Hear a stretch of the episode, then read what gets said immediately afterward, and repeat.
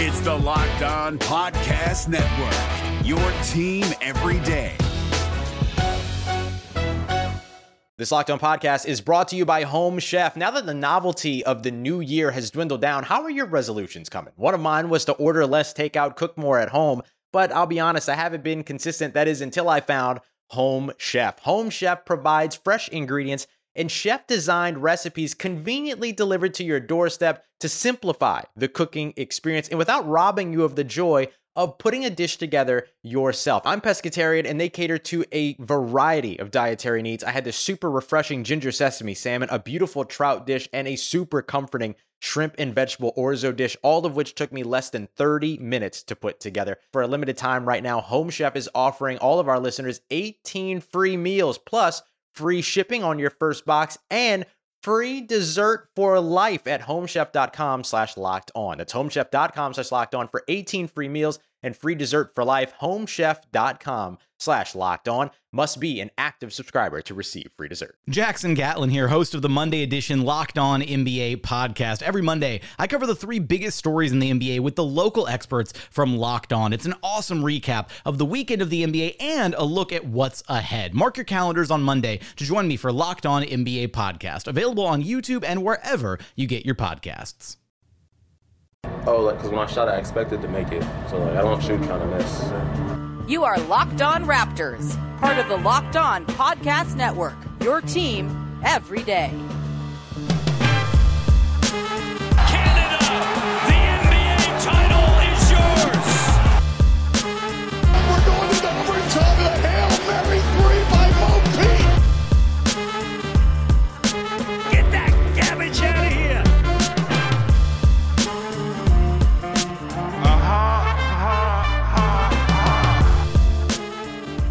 Hey, what's going on? Welcome to episode number 820 of Locked On Raptors for Friday, November the 6th. I'm your host, Sean Woodley of RaptorsHQ.com. You can find me on Twitter as always at WoodleySean. And you can also find the show on Twitter at Locked On Raptors. You can also find the podcast wherever you get your podcasts and all the different platforms. And please, if you'd be so kind, leave a rating or a review on Apple Podcasts or wherever else you can leave reviews. I don't know what other ones you can leave reviews on. I'm an Apple boy. So either way, please, ratings, reviews, they're very, very nice. And I love you forever if you leave one. So thanks in advance. All right. On today's show, uh, the, the NBA is coming back apparently on December the 22nd. Uh, still lots to be ironed out in terms of the schedule and the protocols for safety and all that stuff. And it seems daunting to have a basketball season starting in seven weeks when America just had its highest ever COVID ca- uh, COVID case count day. But I guess we're right here. This is what we're doing. And uh, because of that, we got to talk about it. So we're going to dive into how the restart is going to affect the Raptors. We'll talk a little bit about our feelings on the Raptors. And also, we're going to talk all about Fred VanVleet, some nuggets in Zach Lowe's big offseason primer piece yesterday for ESPN uh, in- involving Fred VanVleet. So we'll get into that. And joining me to dive into all of this juicy content today is our pal from Raptors Republic, one of our favorites, uh, and one of the last people I saw in person, not named uh, my fiance. It is Louis Zatzman. What's going on, buddy? Hey man, thank you so much for having me. Always a pleasure. It's always good to have you, man. You're one of the kindest people in the world. It's a nice way to close out the week, especially a week like this one. Although things are looking up today.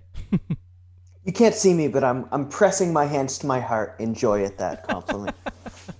Uh, all right, man. Let's uh, let's dive onto this. We'll get to the Fred stuff a little bit later on in the final segment, but for the first couple segments, we'll just take a look at the NBA's plot to return here and kind of dive into it, how it affects the league as a whole, and then also the Raptors in particular. Um, basically the reports last night are kind of the reports that have been coming out all week long and there was not actually news last night necessarily just a confirmation of something we expected but the player representatives for all 30 teams for the ND, NB, NBAPA uh, voted to approve the NBA's return date of December 22nd with a 72 game schedule.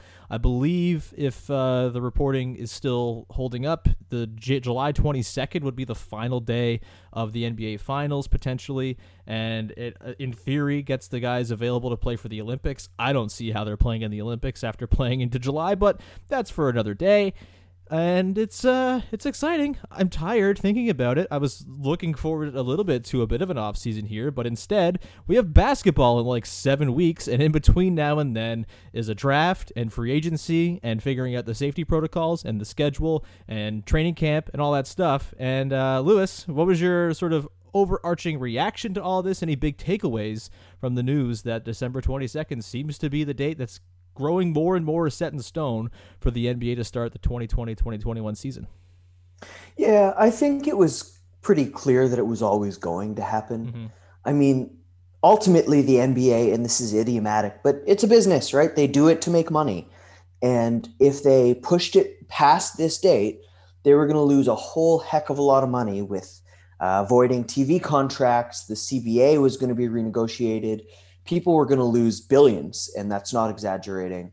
Uh, so they would not have done that no matter what. I mean, players don't want a short off season.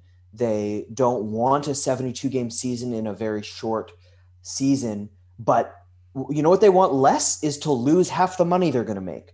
So this was always going to be the case. Um, in terms of enjoying basketball, it's fun to have all this stuff crammed together. I mean, we're going to have a lot of crazy decisions coming one after the other. Trade season seems to be heating up rapidly. Lots of discussion about Jrue Holiday now, for example.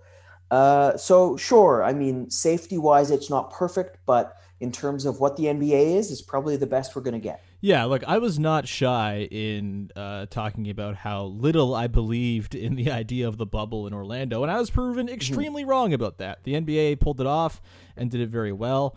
I have similar concerns about starting back up without a bubble and including nationwide travel in the middle of what seems to be the worst wave yet down in the states. I mean, not seems to be yeah. very much by the numbers is, and it doesn't seem to be getting better anytime soon.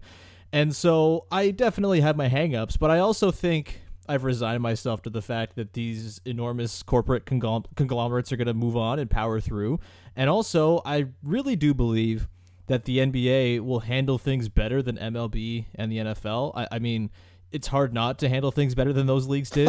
they kind of bungled it. I mean, MLB had a guy test positive in the middle of the final game of the World Series and then come back on the field and kiss yeah. people. So, you know, the NBA, the bar is not exactly high to clear here, but I don't know. What's your sort of feeling there, Louis, on the NBA and their ability to kind of execute this thing in a more safe way. I mean, you have to expect positive tests. It's going to happen. I think I would be stunned if they got through the whole year traveling coast to coast without it. But how do you feel about the NBA's sort of track record now of taking this more seriously than the other leagues and maybe pulling it off in a reasonably safe way? Yeah, I mean, it's not going to be Orlando. Um, it's not going to be, you know, a two or three layered bubble where if there are positive tests, they happen in isolation. In the like that that level of safety won't be there. Um, that being said, they seem to have resigned themselves themselves to the possibility of positives, as has the rest of North America. I mean, uh, that risk exists, you know, where I live and where you live and where we work.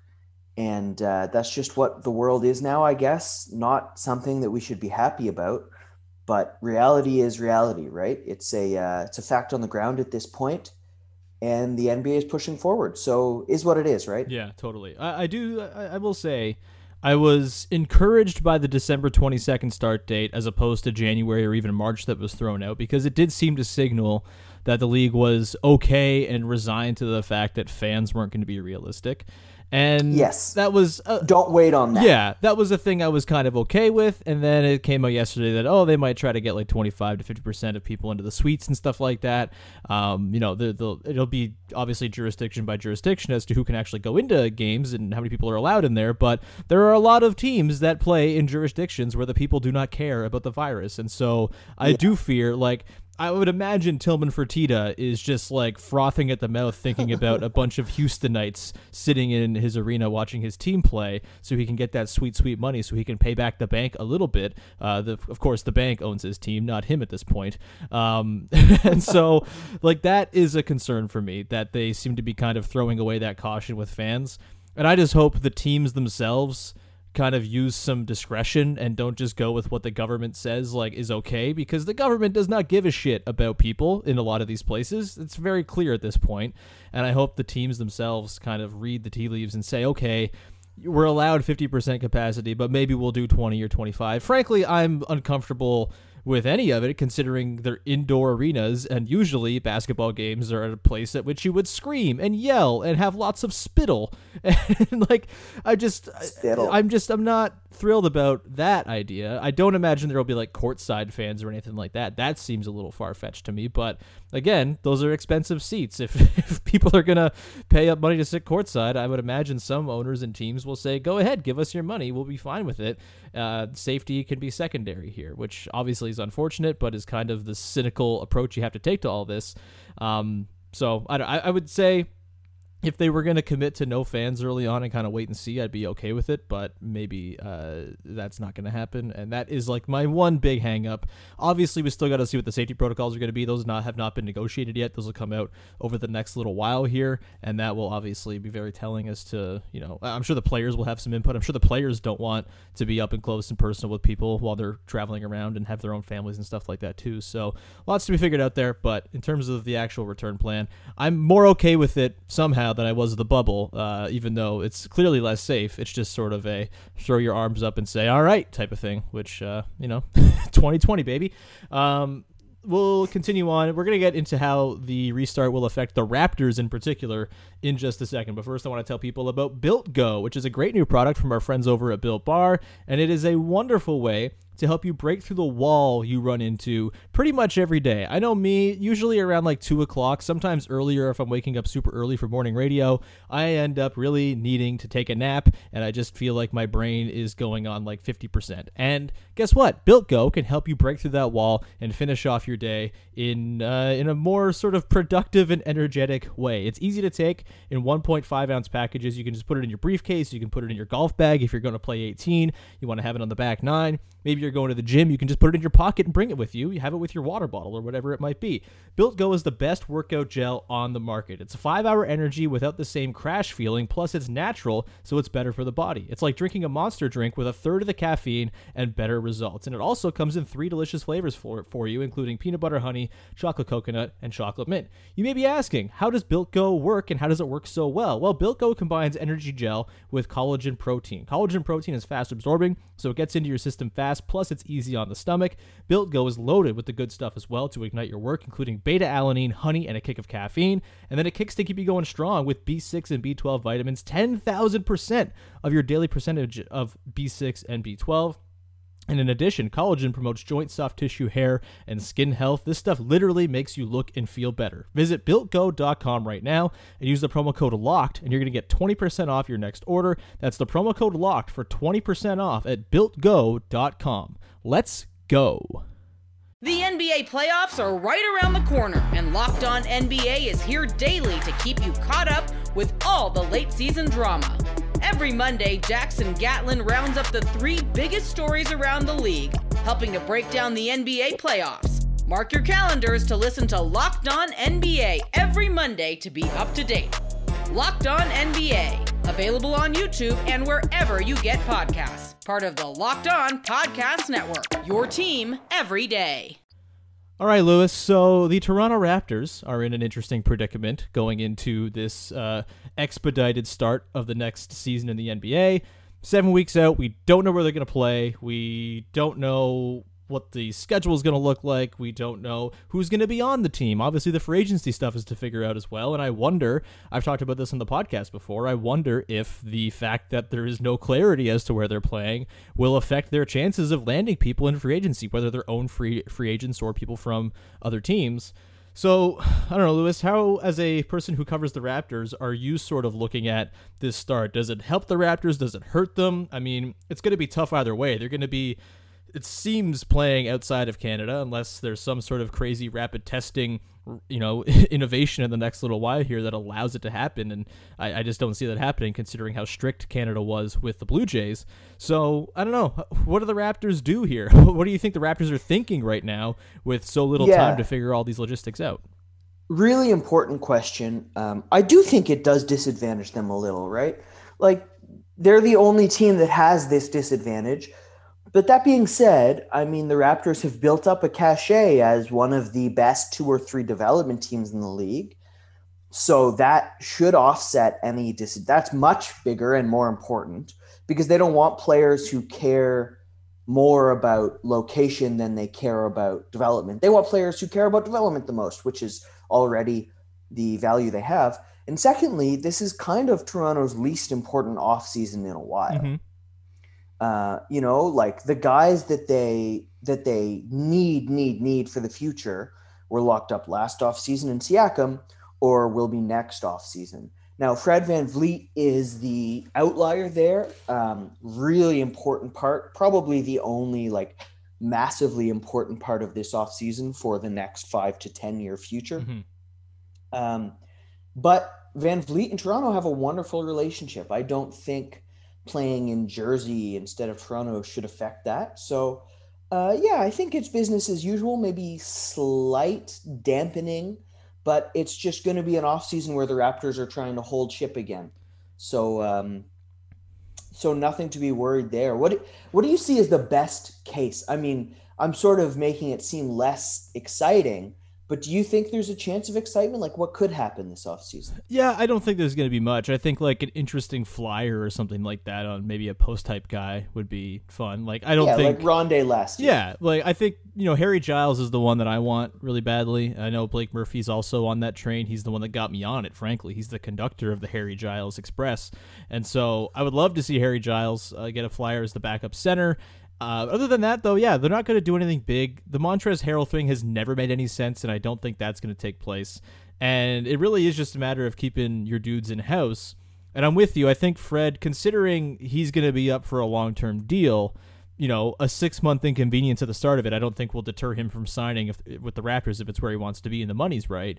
I think maybe Serge Ibaka could potentially, you know, have his de- decision making affected here. I think a big part of you know Serge's love of playing for the Raptors is the fact that he actually gets to be in Toronto, a place he seems to love. Yeah. And if he can't Yeah. be in Toronto anyway, then maybe he looks for greener pastures. But also, the Raptors are the only team that's going to pay him big money on a one-year deal here. He's probably looking at the mid-level for other teams because there's not a lot of cap space out there. I don't see any of the cap space teams really throwing a ton of money at Serge Ibaka. Like the Hawks already have Clint Capela. Don't see that there. The Knicks, I mean, I suppose they could do that, but it's the Knicks, and they have Mitchell Robinson already, so they probably aren't looking to throw a big, a big bunch of money at a 30 year old center. Which probably means they will be.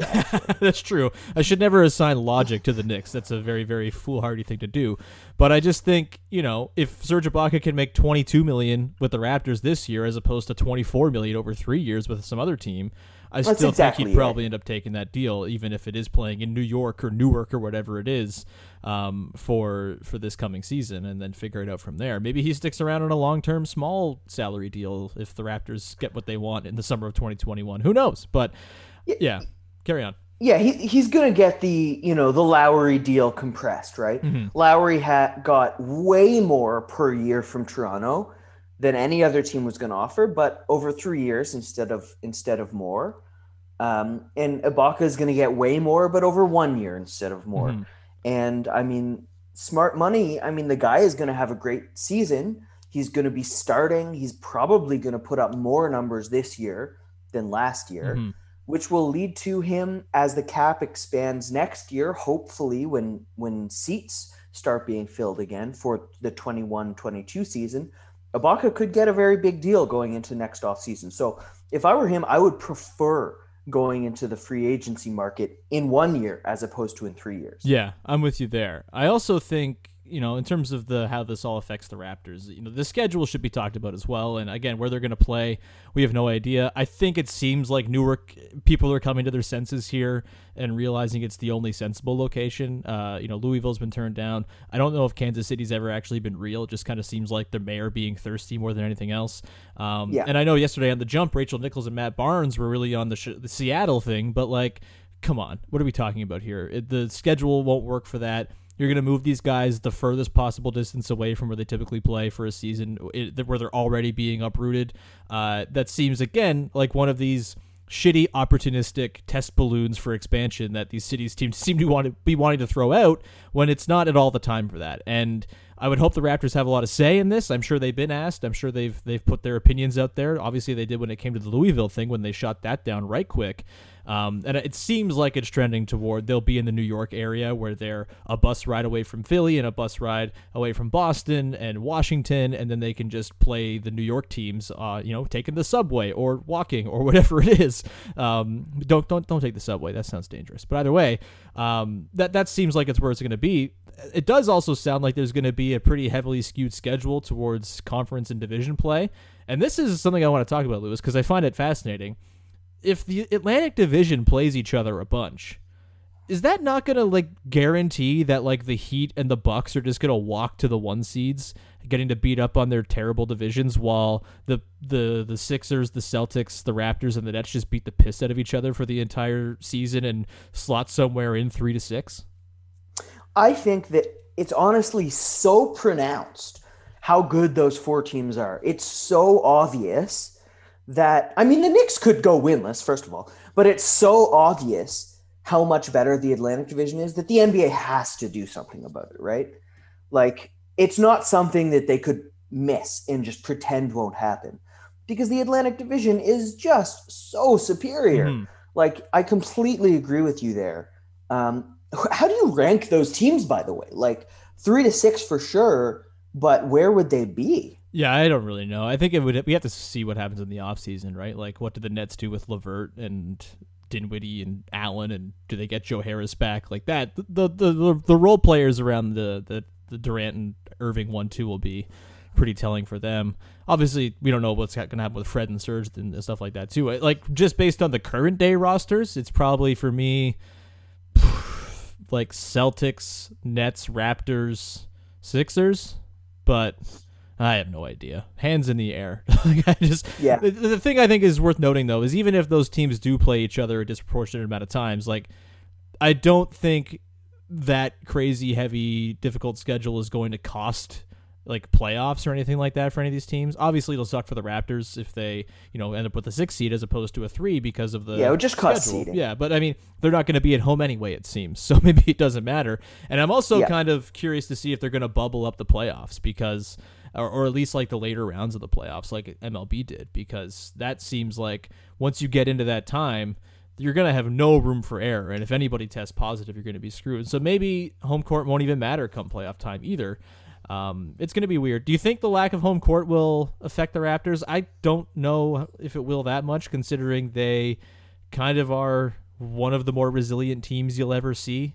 and uh, I mean, I think they'll be fine, but also it's not nothing, especially if they're playing in arenas where the other teams do have some semblance of home court. It seemed to affect them in Orlando. Yeah.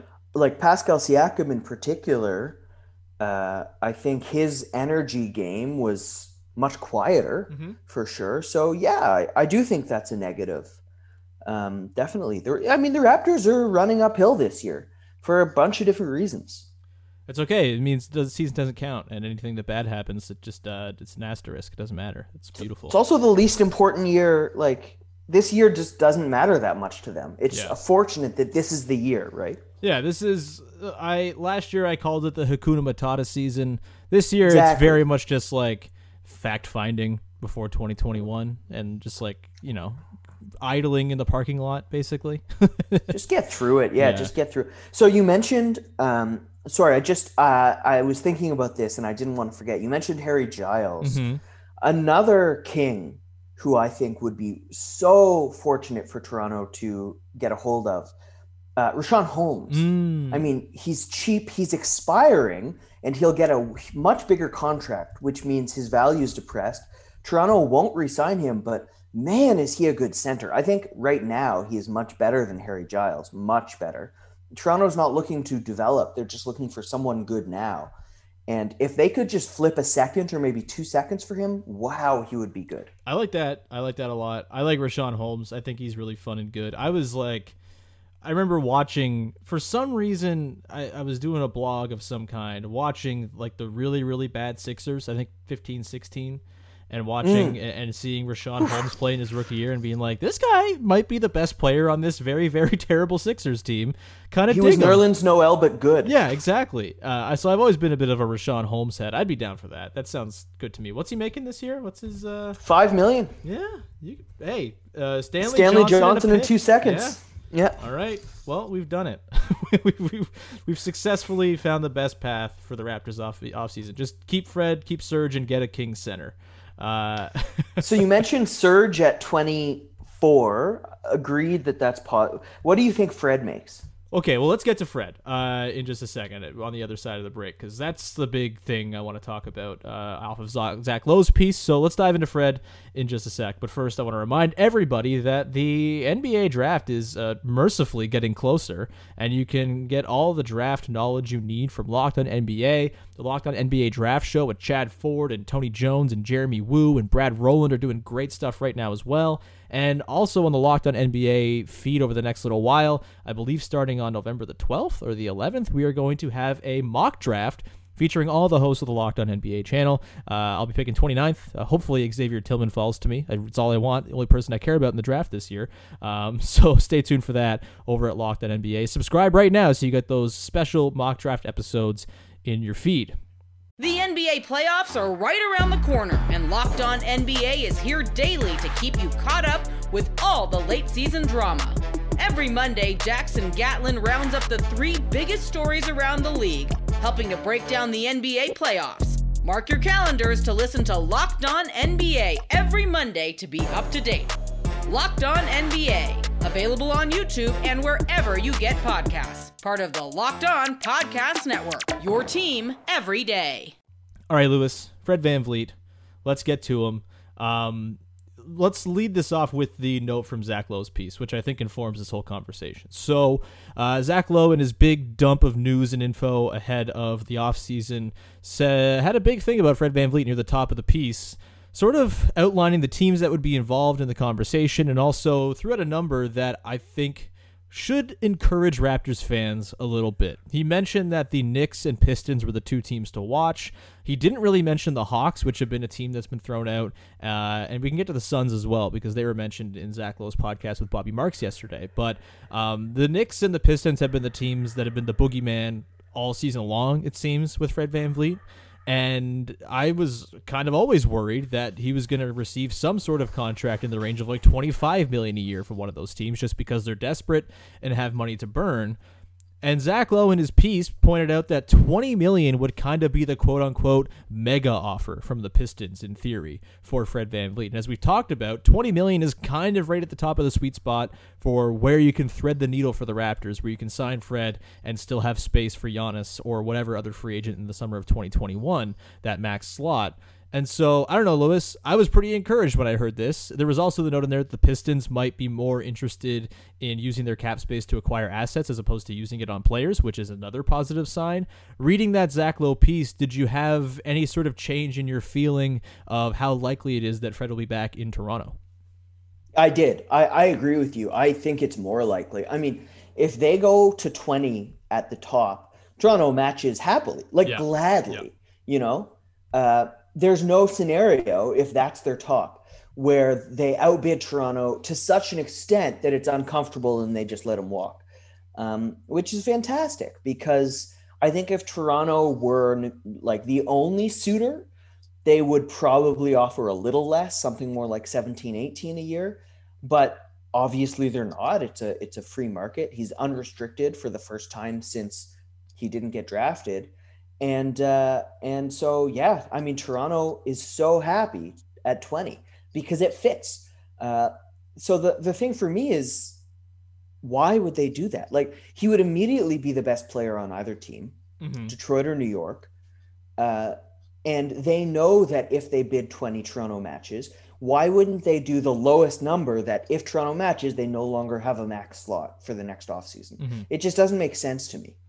Yeah, it's weird. I, I mean, hey, th- we don't know the numbers that Zach Lowe threw out are, are exact, right? And you know, you never know what like the uh, the, the the sweet sweet uh, like pheromones of free agency will do to you, and maybe they get excited and say, "All right, here's 25," and then the Raptors have to probably walk away from that. I think, you know.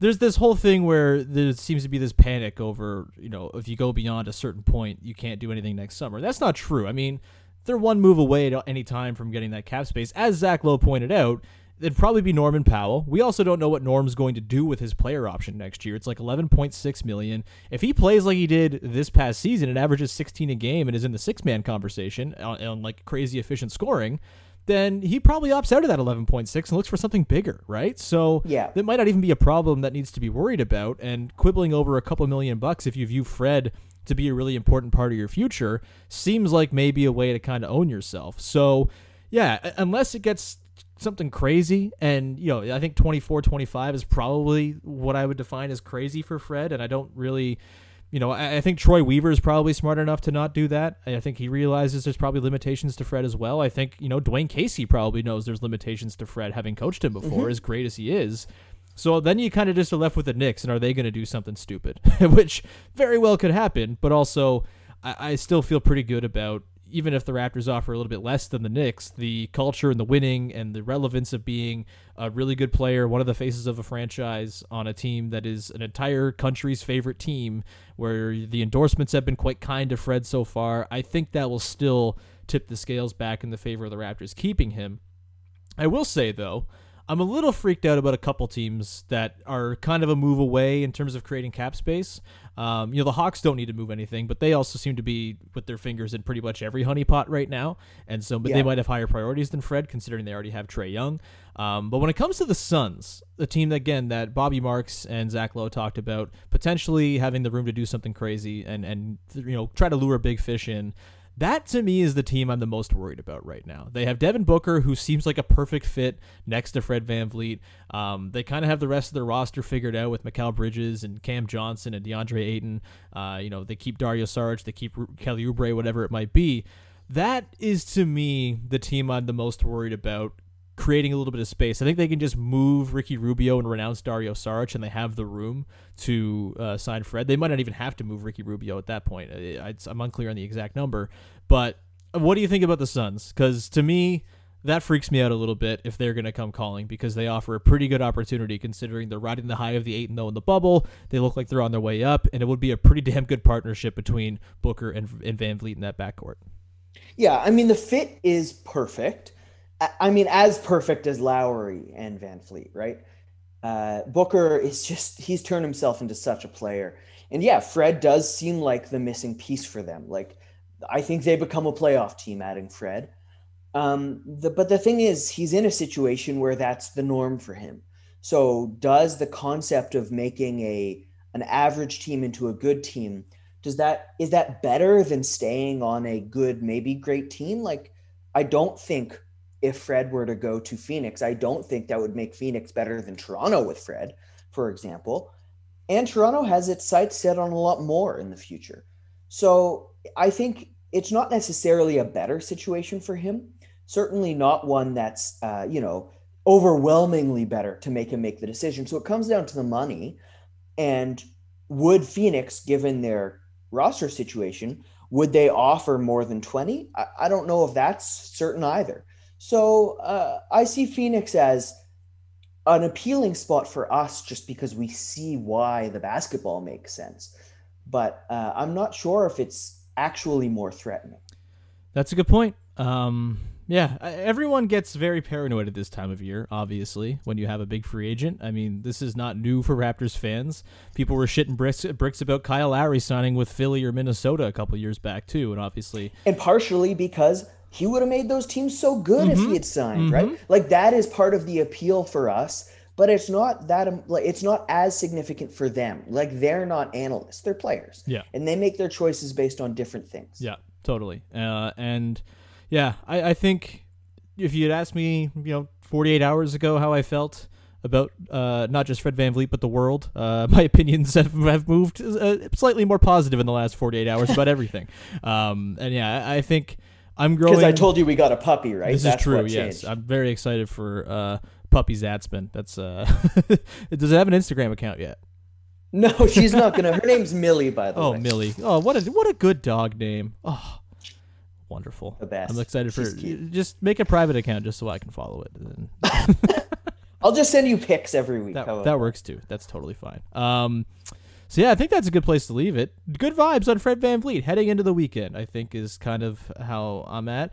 Um, Louis, do you have anything? Uh, first of all, thanks for coming on the show, buddy. It was great to talk to you. But do you have anything you'd like to promote? Always. Uh, I haven't been doing much recently, man. Not so much writing. I uh, started a new job, got the new dog. Uh, a little too busy these days to write, but if basketball's coming back, then so too will I. Hell yeah. Uh, at Louis Zatzman on Twitter, correct? That's right. Yeah, you got follow me. Louis there. He's one of the nicest people in the whole wide world.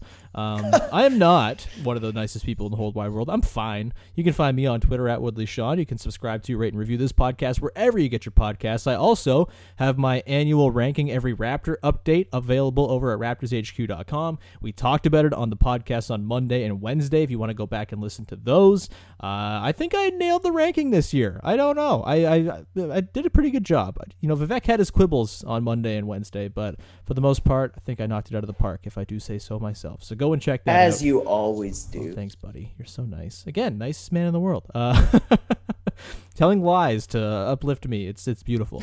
Uh, of course, make sure you're checking out all of the Locked On Podcast Network shows. It's much appreciated when you go ahead and do that. Next week on the podcast, we will continue to talk about the draft. We'll look at maybe some more prospects and whatnot uh, that might be in the range for the Raptors, uh, and also. Tuesday's episode. I'm recording it Monday night, but Tuesday I'm going to have Lazarus Jackson on from the SB Nation Pistons site. Uh, we're going to talk about the Pistons and their sort of plotting for Fred VanVleet and whether it's something Raptors fans should be worried about. So we'll get the Detroit side of the VanVleet conversation. Also, I'm going to have to ask him about Xavier Tillman, my favorite prospect, who I've mentioned on every episode for three weeks uh, because Lazarus is a Michigan State guy, as is Xavier Tillman. So we'll get into that. Talk Cassius Winston probably too, and uh, it'll be a good time. So stick around. That'll be next week on the podcast. Until then, have a wonderful weekend, and we'll talk to you on Monday with another episode of Locked On Raptors.